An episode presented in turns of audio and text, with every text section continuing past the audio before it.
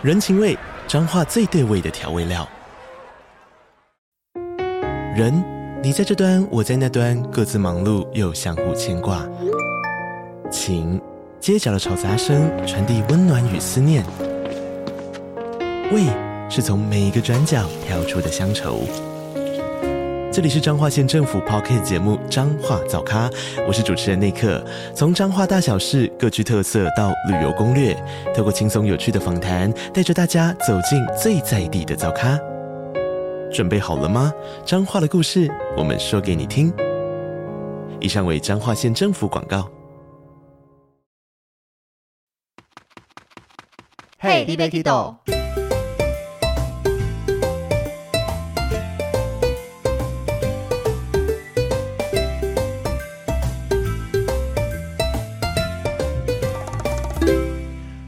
大家好，欢迎收听《Hey 尼欲去豆》，我是维尼。上一集跟大家分享了我们在机场的海关检疫跟安全检查，那其实收到了蛮多听众来私讯聊天的。那其中一个听众有跟我们分享说，他之前在安检的状况。那这个状况我自己也觉得蛮值得跟大家来聊一聊的。虽然这只是小小的事情啦，他是说他在韩国安检的时候，瑞士刀放在随身包里面，但是当时怎么翻都没有翻到，想说不见了，所以就这样子去过安检。那当然，过安检的时候，X 光机一扫，里面所有的东西是一览无遗。那安检官就跟他说，里面有一个是违禁品，这个东西要把它拿出来确认。但是他当时呢，打开了随身包，也是翻了好久才找到。所以呢，这个也是跟大家分享说，在过安检的时候啊，真的不要存一丝丝的侥幸。就像我自己当时那个小小的打火机，没有特别注意到。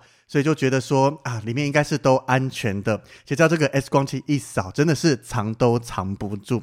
所以，我们一般随身行李，尤其是里面容易放比较多东西的，还是会建议大家啦，尽量用袋中袋的方法。像我自己就会把一些电线啦、什么东西，用一个束口袋装着。那其他不要有太多零散的东西在里面，这样真的再过安检被扫出来，可能有哪些东西要仔细再看一下或重新检查的时候，翻开包包也比较好拿出来，不会在现场搞得一团乱。尤其出国的人潮现在非常非常的多，那边其实人是一直来来往往的。虽然会有个桌子让大家稍微放一下啦之类的，但是如果在那边一整个摊开来，或是不小心洒出来了，那真的会比较麻烦一点点。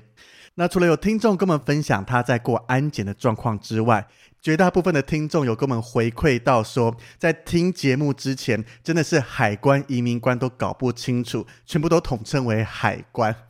那当然了，我们做这个节目，节目宗旨就是让大家知道说所有每一个关卡的正确名称。我是很认真、很认真的希望有那么一天，在听到大家不论是聊天啦，或是在网络上分享出国的事情，在机场这一块的时候，能够正确的说出我们在机场报到以后拿在手上那一张长方形的纸，叫做登机证。那要出国搭飞机的时候是要出境，或是我们讲的入关。那下飞机以后叫做入境或是出关。那在检查我们随身行李或是人要通过金属探测门那边禁止带一百 ml 以上的液体和各种剪刀这一些的地方叫做安检。那拿着护照和签证很容易被问各种问题的地方叫做移民关。那最后拿完行李通过检查的地方才叫做海关。真的希望这个不小心讲错的部分可以越来越少啦，因为真的就像之前跟大家聊的，虽然我们看完整个前后文可以了解你到底想讲哪一个地方，但如果一开始阅读的时候，真的会突然，嗯，你这个到底在讲什么？会冒出一些些的问号。OK，那我们这边还是要跟大家再复习一下，我们 CIQS，不晓得大家有没有把它记起来，代表是哪四个单位呢？那当然，这分别代表的是海关、证照查验、检疫和安全检查。那我们以桃园机场为例子，再帮大家复习一下这四个关卡到底在哪些地方。那当我们要准备搭飞机出国的时候，这个叫做出境，也就是离开国境的意思。那我们会先通过安检，再通过证照查验，这两关过了以后，才会到免税商店跟候机室。那回到台湾下飞机以后，进入一个国家，进入我们的国家叫做入境，进入国境。那这个时候下飞机会先通过检疫，不论是随身行李的非洲猪瘟检疫，还是人的这个检疫。那接下来就会通过证照查验，到了行李转盘以后，拿完行李才会通过海关。好，那接下来我们这一集要跟大家分享的就是最容易被大家叫成海关的移民关啦，因为移民关也是大家在入境非常非常重要的一个关卡。那我们机场的移民官，它是隶属于内政部移民署的国境事务大队，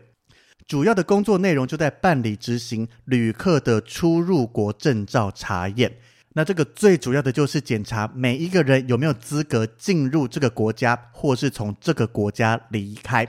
那当然，除了这个非常重要的出入国证照查验之外，还包含了管制案件的处理，或是入出国冒用伪造的证件啦，或是假的证件这一些。另外还包含像是人蛇集团的偷渡、查缉跟反恐相关的工作。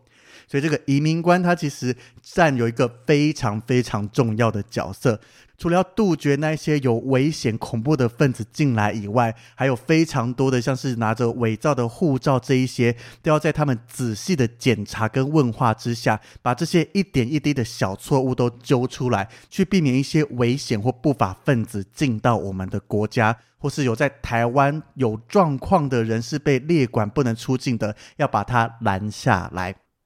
那很多人在出国的时候，其实他们在分享最容易发生问题的地方，绝大多数都是在入境的移民官审查这边。尤其像是在进入美国的时候，很多人都会讲说，美国的移民官会问很多的问题，就感觉到很严肃啦，或是很害怕。一旦回答不好，或是没有准备好，会先被带进去小房间。那小房间听起来好像就很恐怖，而且里面是完全禁止用手机的。如果在小房间里面还没有通过问话查验的话，那接下来就是准备遣返回到自己的国家。那虽然在小房间里面是不能拍照、录影、录音的，不过网络上其实有一些人会分享说，他入境时被移民官挡下来，进到小房间的状况，甚至最后被遣返回到自己国家的整个心路历程跟整个过程。那当然，重点还是希望大家不要遇到这些事情比较好啦。那除了美国以外，像我在要去英国玩的时候，上网稍微查了一下，英国其实也是大家讲说入境时移民官很会问问题的地方。不过呢，在进入每一个国家，为什么有些的移民官特别爱问问题？重点是因为移民官他们在确认，担心说你进来的时候会非法居留，直接跳机不离开，甚至是在这一个国家里面做非法的打工。那这些会对他们国家造成比较麻烦的状况。那像美国其实是有一部分的人想要偷渡进去移民，所以这样子久而久之才会审查的比较严格一些。所以对我们旅客来讲，移民官最主要要确认的就是你进入这个国家所拿的签证是否符合你这一次进来的目的。像我们一般进美国拿 ESTA 的观光签证，那我们进去就是做观光旅游，不可能说你拿着观光签证，结果进来工作啦，进来读书这一些。读书有读书专门的签证，工作有工作专门要办的签证。所以拿了什么样的签证，或是用什么样的资格入境到这个国家。在移民官问话的时候，如果没有回答得很清楚，甚至产生疑虑，那再加上提不出有力的证据，那这个就容易被当作要遣返回去的人。那当然，在入境的时候啊，一般来说，我们同行家人可以一起走，像是你夫妻两位一起，可以一起到移民官那边接受审查问话，或是像我带父母过去啦，或带小朋友，这些也都是可以一起走的。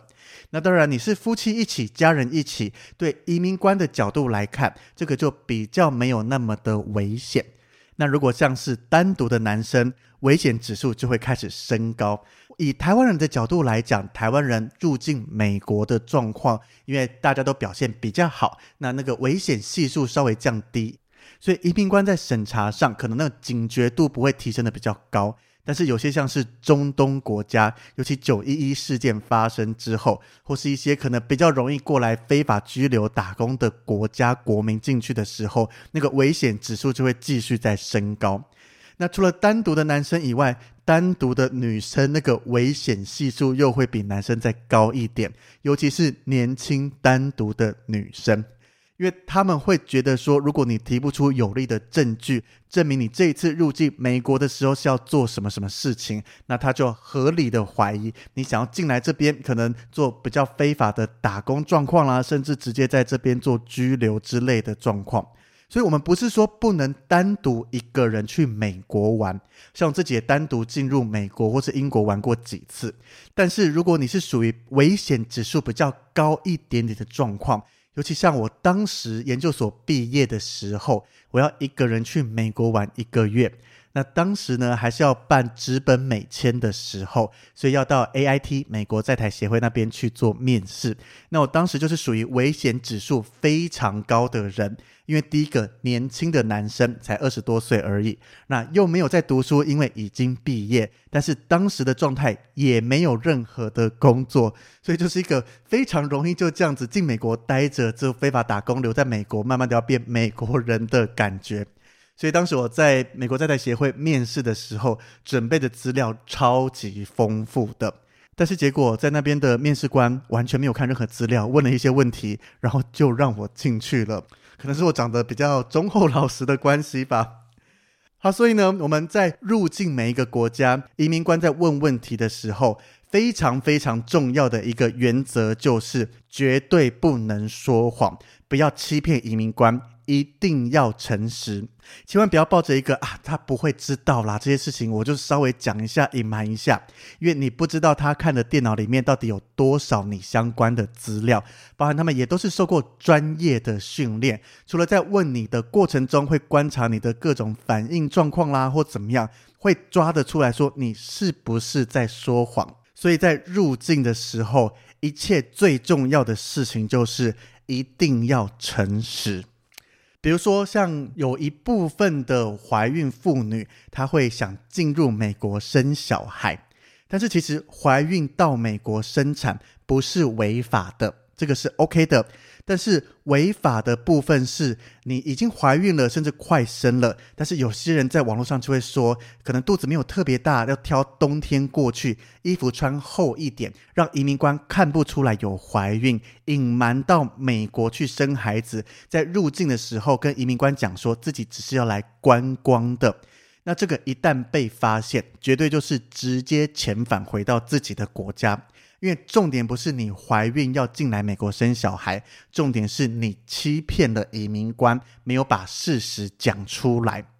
所以你今天如果做好了一切的计划与安排，在美国当地找好了合法的月子中心，也有足够的财力证明，确认你可以支付在美国待产与生产后所有包含日常生活的开销，还有月子的开销以及宝宝相关的开销，那当然你要挺着肚子从美国入境是没有问题的。所以在进入不只是美国，是进入每一个国家的时候，就是保持移民官他问什么就回答什么，而且是照实回答。如果当中有讲到可能像是前后矛盾的啦，或是模糊不清，像移民官可能都会再去做追问跟询问。那一旦被问下去，你自己是说谎的状态，没有照实回答。除非你真的是受过非常强的训练，可以脸不红气不喘，很稳定的说谎。但是我相信这个应该大部分的人都办不到啦。所以一旦被发现你的说辞可能前后矛盾啦，甚至有各种状况，那都是危险警讯会跳出来的。所以最重要的事情就是你欺骗移民官，那绝对是非常非常严重的。那接下来第二个就是，当移民官在问话的时候，千万不要慌张。我知道很多人可能在入境的时候，看到移民官一脸严肃，对着电脑敲敲打打，然后开始接过你的护照，看了一下以后开始问问题。那再加上可能入境美国、入境英国，它一定是全英文的问话。当你可能发现诶听不太懂啦，或是不知道该怎么回答的时候，会有点慌张的状态跑出来。那这个时候就告诉自己冷静下来，慢慢的说，而且有自信，不要觉得啊自己英文不好啦，就一脸心虚，讲话结结巴巴，或是甚至遮遮掩掩的样子。因为你讲话结巴，或是动作表情紧张，那个感觉就是你是不是在说谎。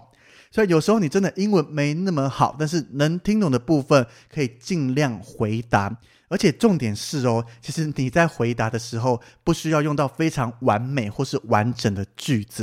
因为我们今天不是在什么英文考试啦，或是在商业专业的会场，移民官问什么你听得懂，想回答，但是回答不出完整的句子，简单的单字也可以。例如说，移民官问你来做什么事情，那你是来旅游的，那么一般就会觉得说啊，我要回答一个完整的句子，但是其实不用想得这么复杂，简单的回答一个 travel 这个单字就可以了。简单的单字，简单的字词，简短简洁，对方听得懂就没有问题。尤其是像入境美国、入境英国，对方就是本身母语讲英文的人，所以我们简单的几个单词拼起来，他们大概都可以知道我们想表达什么。而且像我们拿台湾护照进去，他们看着台湾护照，本来就不会预期你的英文有多厉害，所以当他听到你用简单的单词回答，只要能回答得清楚，他也不会做过多的刁难。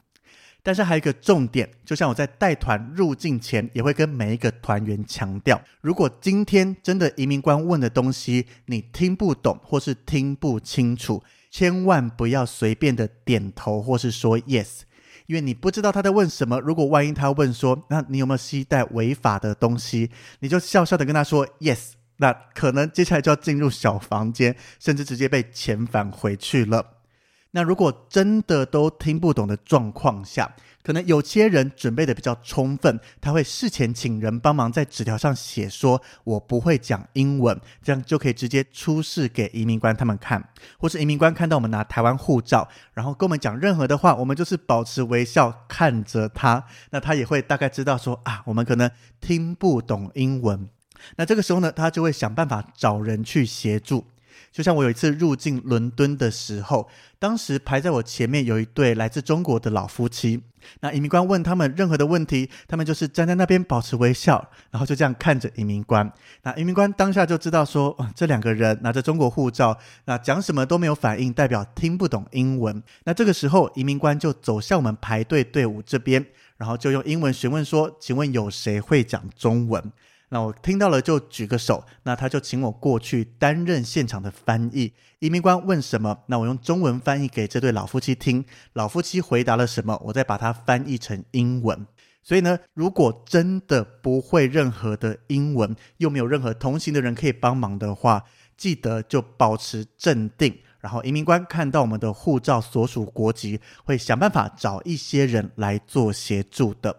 那接下来，除了我们一般的应答回答要保持镇定、听清楚再讲之外，另外要准备好资料。什么样的资料呢？像是最常准备的就是回程机票、电子机票的收据，因为这个是最有利让移民官看到说我们已经买好机票，今天来，那什么时候要离开这个国家。或是像你来旅游的时候，会有规划一些行程啦，甚至跟团的人，他会有说明手册或是行程表。那包含你订饭店会有饭店的住宿单，甚至有些财力证明，因为移民官要确认说你来我们国家旅游，那你到底有没有钱可以在这个国家旅游，还是你是想来做非法打工的？他可能会要求你出示现金，或是现在不一定带了那么多现金，但是你会有信用卡，甚至是一些存款证明之类的，这些都是非常直接的证据，让移民官看说我是符合什么样的资格。所以呢，像我自己在入境美国或入境英国的时候，我会把所有相关资料都印出来。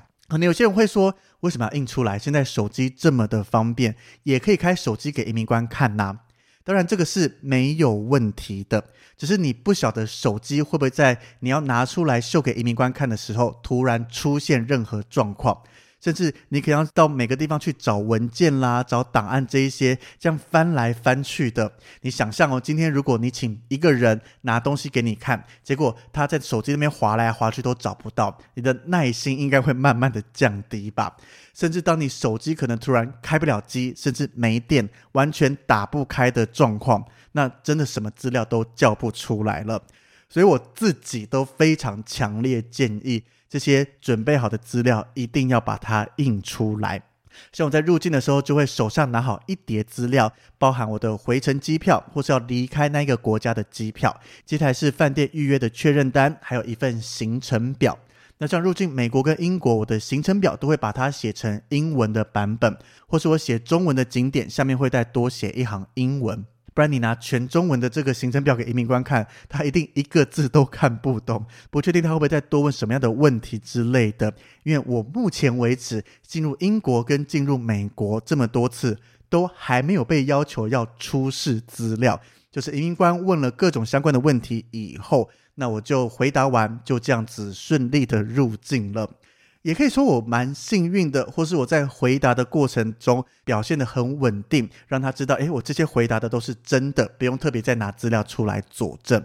那以美国来举例，像有些人可能进入美国比较频繁一点，那移民官有可能会问说，你上一次来美国的日期是什么时候？那像我爸因为常去美国出差，结果有一次他回答错了，例如说他可能今年的一月跟三月各来过美国一次。那五月要入境美国的时候，移民官就问说：“你上一次什么时候来？”那我爸当时忘记他三月有来，所以就回答了一月。那结果这个警讯就出现了，因为你讲错了。结果我爸就被带去小房间里面了。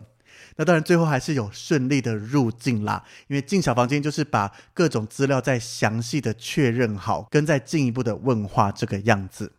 那在网络上也看到有人说，他去旅游的模式就是一切随心所欲，他没有特别想排行程，就是去放空度假，所以就不会有行程表啦。甚至他每天就是当天看心情，想去哪里就去哪里，甚至想放空一下的。当然，这个旅游方式不是不可以，只是你在入境的时候，移民官听到你要来旅游，他大部分都会问说：“那你想去哪里，在哪边待多久之类的？”你总不可能讲说。我要来旅游，但是想去哪个点都讲不出来吧？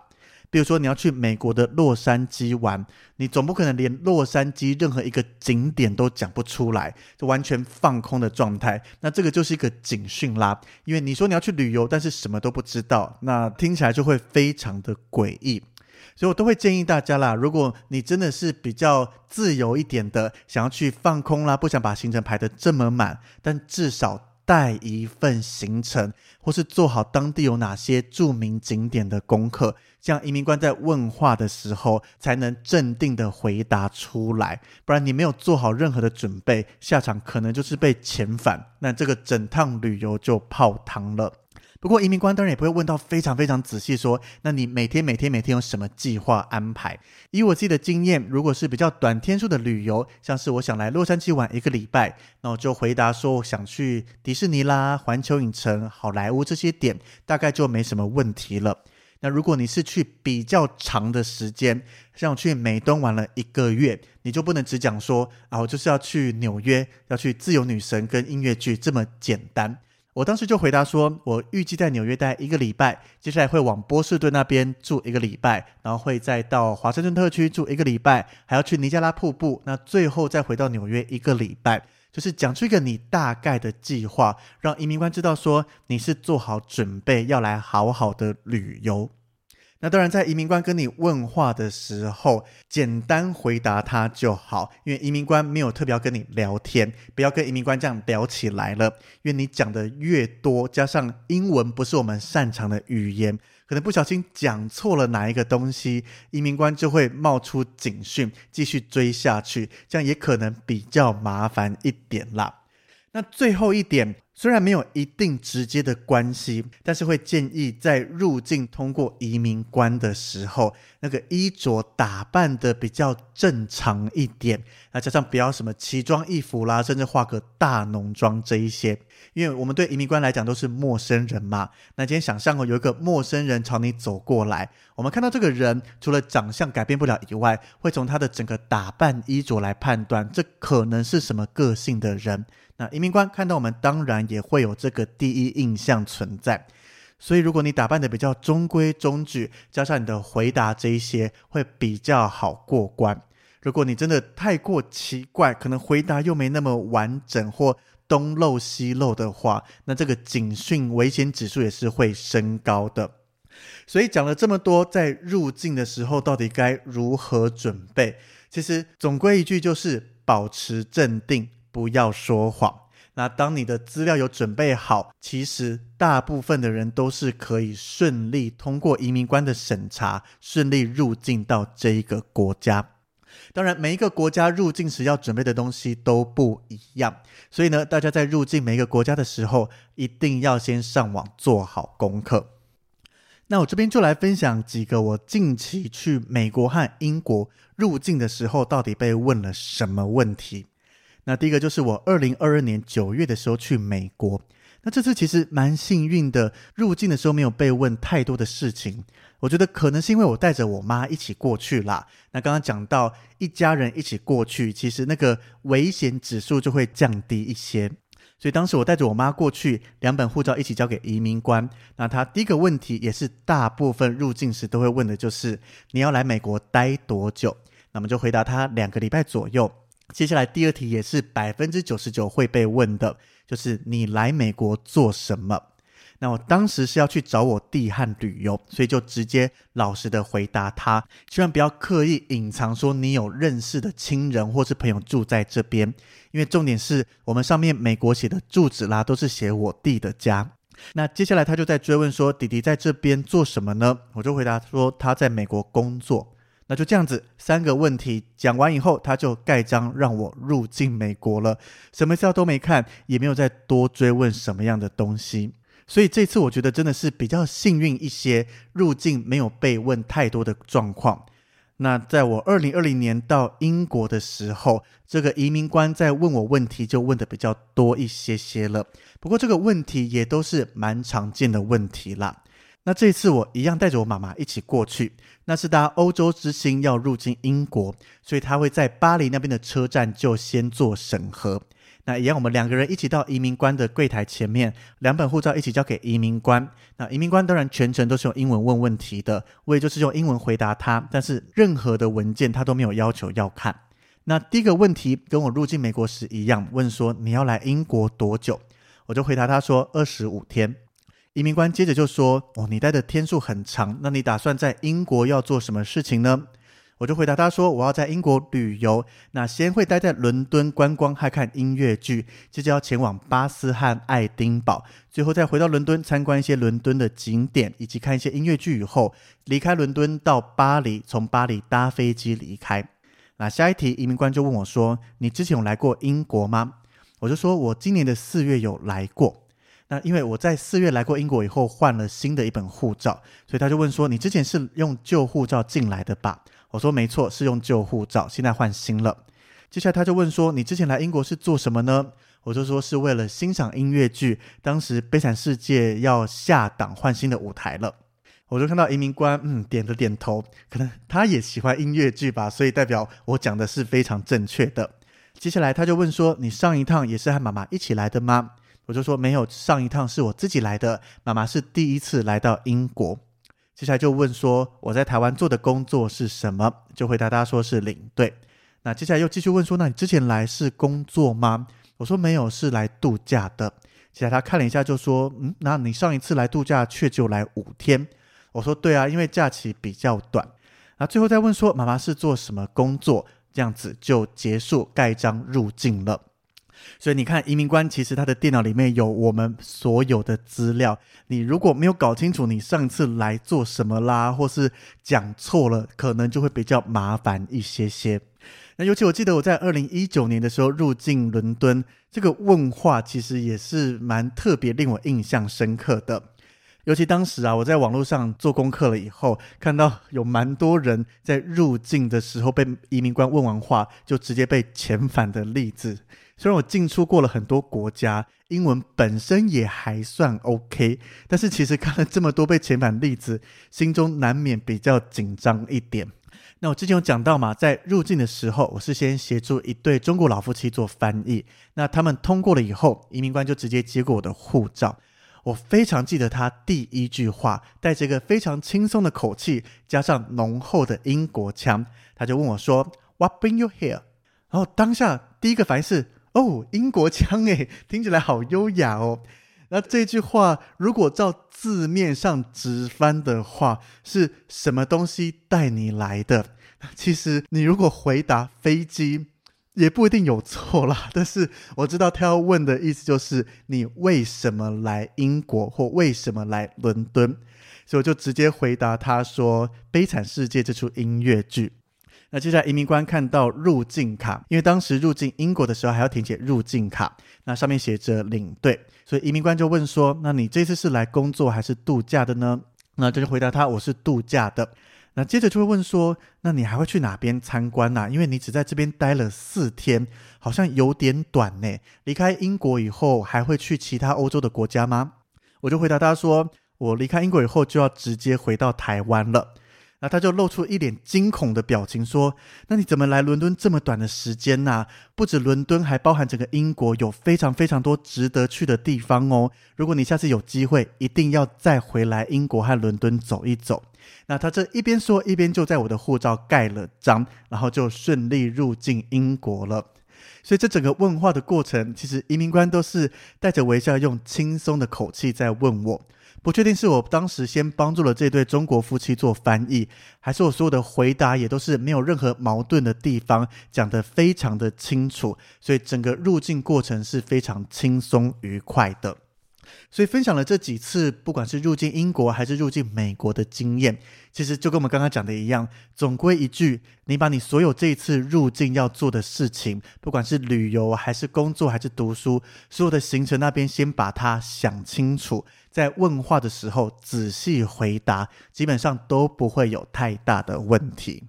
那除了我自己去玩，其实在带团的过程中，在各个国家入境的时候，也都发生了一些小故事，可以来做分享。那当然，这个都是比较没那么严重的状况啦，没有说真的遇到遣返啦，还是任何严重的状况。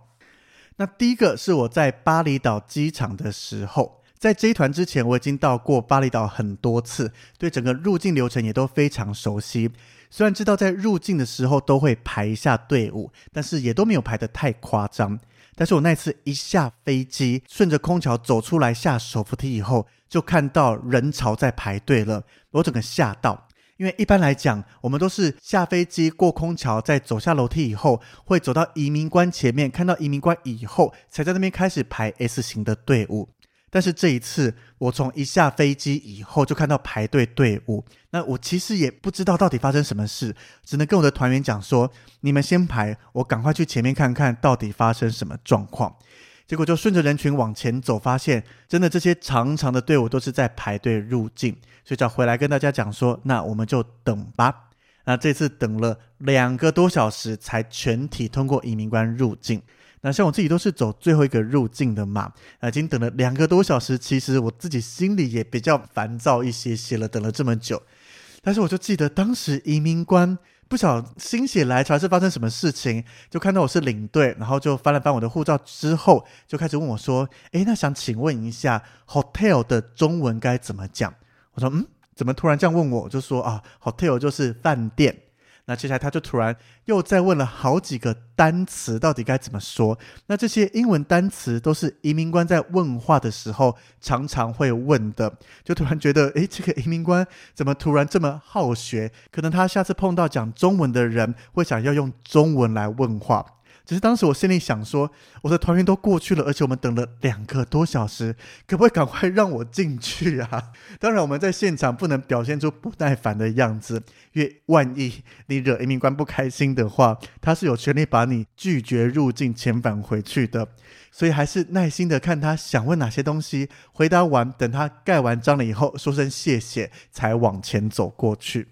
那另外呢，像是到宿务机场的时候。因为我带团中遇到宿雾新旧机场交接的状况，那我又是我们公司第一团飞到宿雾新机场的团体，所以对所有人来讲都是完全不知道新机场的入境流程长什么样子。我担任开路先锋，帮大家去探路。那我们在入境宿务的时候是办理团体签证，也就是我们手上会拿着团体签证的公文。那在旧机场的时候，窗口最多最多就是开三个，所以我们的团体签证只要一份正本加上两份影本就足够给移民官做确认了。但是到了这个宿务新机场，他一次就开了五个柜台，所以我手上的签证正本加上副本是不够给每一个柜台的移民官。那这个时候，我后面还排了另一间旅行社的人，我就跟他讲说，我用左边这三个柜台，那后面两个柜台给你用，你就排在我隔壁这边，直接过去就好了。那我想说，对方领队应该就可以了解，那他们也可以快一点入境，不用等我们整团过去了才换到他们。所以轮到我的时候呢，我就把我的三份团体签证交给三个柜台，然后同时挥了挥手，请后面那一团的领队把他的签证交给右边两个柜台。但是后面那个领队突然就完全不动了，也不知道发生什么事情，就这样站在那边继续排。那我的团员已经开始一一过去，我的重点就是看着我的团员嘛，确定他们有没有任何的状况。那这个时候呢，右边两个移民官其中一位就有一点点生气了，他就直接喊说：“领队，我的签证呢？” 那当时只能跟他讲说：“不好意思，我就只有三份，我没有准备到多的。”然后就这样子继续看着我的队伍往左边的三个柜台一一的办理入境，那右边两个人就这样子闲置下来。那我当时也没有多余的时间跟精力再去跟后面那一个旅行社的领队叫他再过去，所以右边两个移民官就让他们稍微休息一下喽。不过呢，还好没发生什么事情啦。不然我想说，空在那边的移民官有点生气，那那那不晓得他会再做出什么事情。其实当下有一点点的小担心，只是整个入境了以后就开始疑惑。哎，另外团的领队不晓在做什么呢？不是都讲好了吗？右边两个柜台让他们的团体过去处理啊。不过还好，那一次就是顺利的入境。那我也马上在入境后传讯息跟我们公司讲说，新的机场开了五个通道，以后的团签影本要多印几份，才不会再发生我这样的问题。因为我这一次很顺利的入境，但是下一次其他人不晓得，万一移民官又生气了，会不会有任何的状况发生？那还有一次的状况呢，是我在入境柬埔寨的时候。那当时我们团体入境柬埔寨都是用快速通关的方式，也就是我们先收集好大家的护照和所有入境需要用的文件，那集合好到移民官那边以后，会有专门的人出来接应我们，我们就把护照和文件交给移民官，还包含该付的钱交给移民官之后，他就会马上开个通道，让我们直接到行李转盘那边。所以呢，当时下飞机集合好以后，我就跟大家讲说，我们等一下会走快速通关，所有人请跟着我走，先不要跑去上厕所。那到了移民官的地方，护照交给移民官以后，我们就直接过去了。那我在过去行李转盘的这个闸口那边，还是会习惯算一下人数。结果算一算，就发现我这一团怎么少了一个人？那当下就只能先赶快跟移民官说，我还有一个人没过来，请稍等一下下。然后呢，就在刚刚我交证件的地方稍微看了一下，没看到任何的人。最后在等了一下下以后，这个消失的人就出现了。先把他带过去，跟移民官讲说：“啊，这个就是我的团员，请让我们一起过去。”到了行李转盘以后，就问这位客人说：“诶，刚刚跑去哪里了？”他就回答说：“我刚去上厕所啦，想说你要交证件过去，一定会花一些时间。结果没想到竟然这么快速的就通过了。”然后我就只能有点苦笑的回答他说：“有啊，我刚不是讲说我们走快速通关，速度真的非常非常的快。”所以当然啦，我们一般在入境的时候，一定都会花上一些时间。但是我们在入境柬埔寨团体有团体快速通关的做法，所以跟团出国的话，请听好领队的话，因为如果真的领队没有注意到少了一个人，或是找不到移民官门就把它关起来的话，那那个时候客人手上也没有任何的护照跟证件，可能会产生比较多一点的麻烦。不过这个快速通关其实真的方便很多，不用再慢慢的排队，那客人也不用经过移民官的问话，护照交出去，交了钱以后，等签证办好会再送回我们的手上，真的算是轻松愉快的一个做法啦。那最后最后分享一个我在入境越南河内机场的状况。那当然，这个状况不是说入境发生了什么事情，重点是要跟大家分享说，纵使是同一个地方的入境，但是整个流程可能随着每一次过去，不同的移民官或是不同的官员做法，也有可能会有一些些不一样。那这个不一样，不是说入境的动线改变啦，或是柜台的长相不一样了，而是他做事的先后顺序会有不同。那在这一团之前，我们入境越南会先在台湾办好签证，所以抵达了河内机场以后，就请大家直接排队通过移民关入境。那我这一团就是当时公司决定以后的团体都要改成团体落地签证，那又派我走第一团过去当开路先锋，帮大家收集所有的资料回来跟大家分享。所以呢，我就带着一颗紧张而且都是未知的心情去面对这一切。那当然，这个整个入境动线我是很熟悉，只是不确定我们改成办理团体签证以后，整个流程会长什么样子。所以下飞机后，我跟大家收好了护照，那就告诉大家说，我们现在一起走过去，那看看移民官他们会怎么做。大家在听我的指示。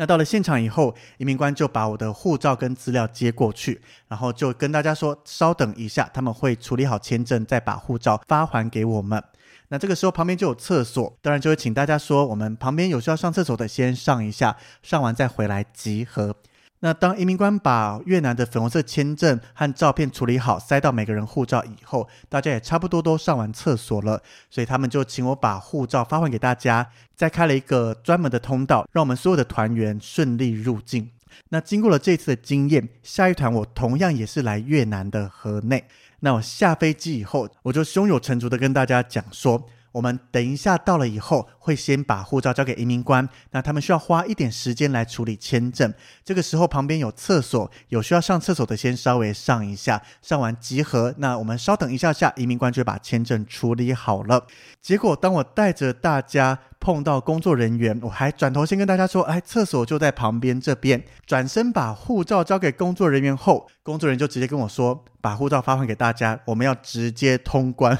当下我整个吓了一大跳，因为马上回头的时候，已经有几个人往厕所走过去了，只能急急忙忙呼唤大家说：“等一下，先不要进厕所，我们护照马上发给大家。我们这次要先带着护照入境，所以呢，赶快急急忙忙把大家叫住，大家也还算都配合啦，就赶快回来拿了护照以后，我们是通过移民官的当下，移民官才把护照收过去。所以我们呢，我们是到行李转盘那边去等护照的。”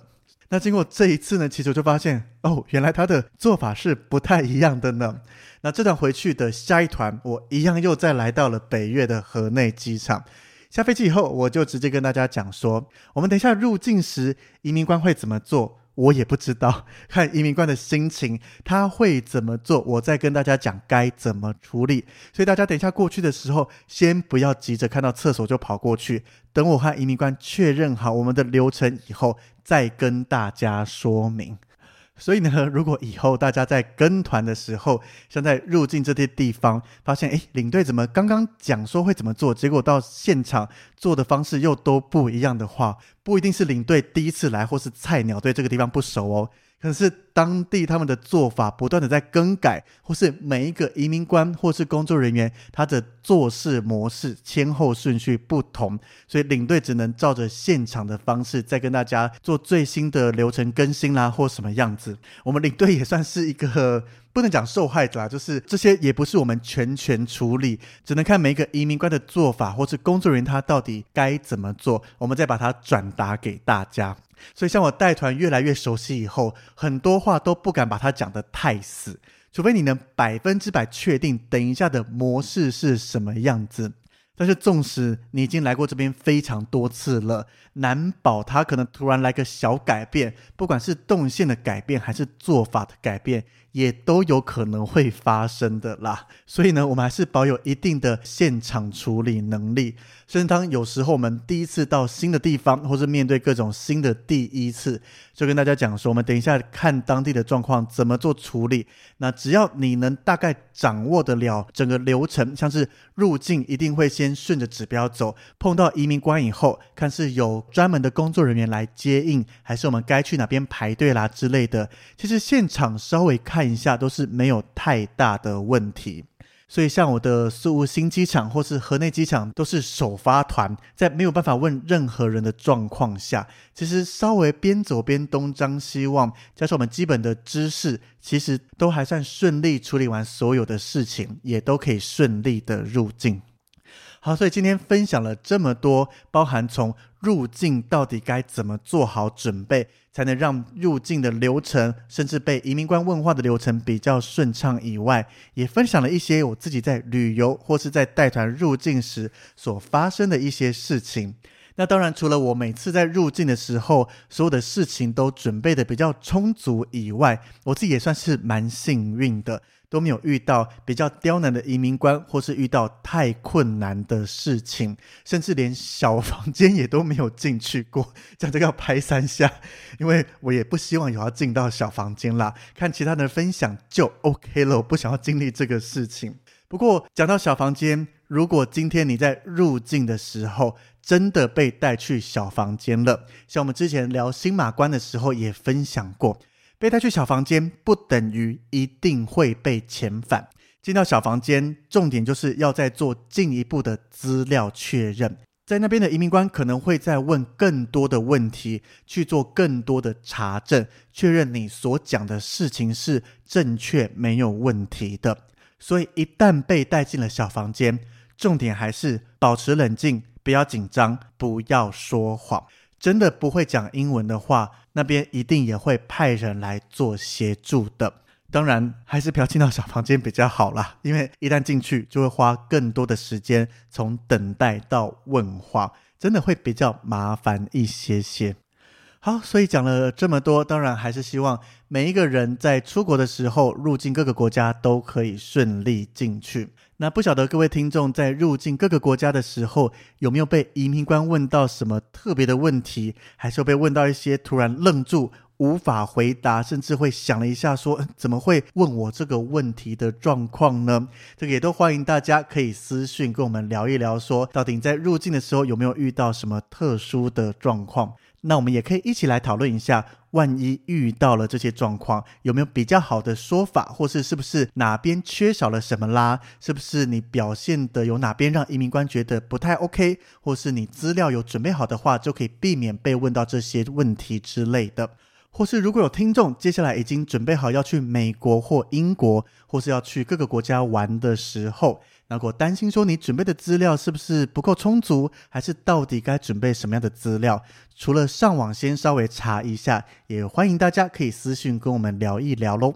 那我们这一集移民官的部分就跟大家分享到这边，希望对于大家以后在出入境各个国家的时候都能够有帮助，也让大家都可以顺利的进到各个国家去旅游。如果喜欢我们的分享的话，欢迎大家订阅我们的节目。那使用 Apple Podcast 的朋友们，也可以在上面给我们五星的好评，甚至把我们的节目分享给你周围的亲朋好友。或者他们已经准备好要去英国或美国玩，比较担心说，诶，入境到底该怎么办的话，请把我们的节目分享给他，相信他听完以后应该可以比较安心一点，也更可以知道到底该如何做准备。那么节目每周三都会固定上架一集，欢迎大家准时收听。那我们就下个礼拜再见喽，拜拜。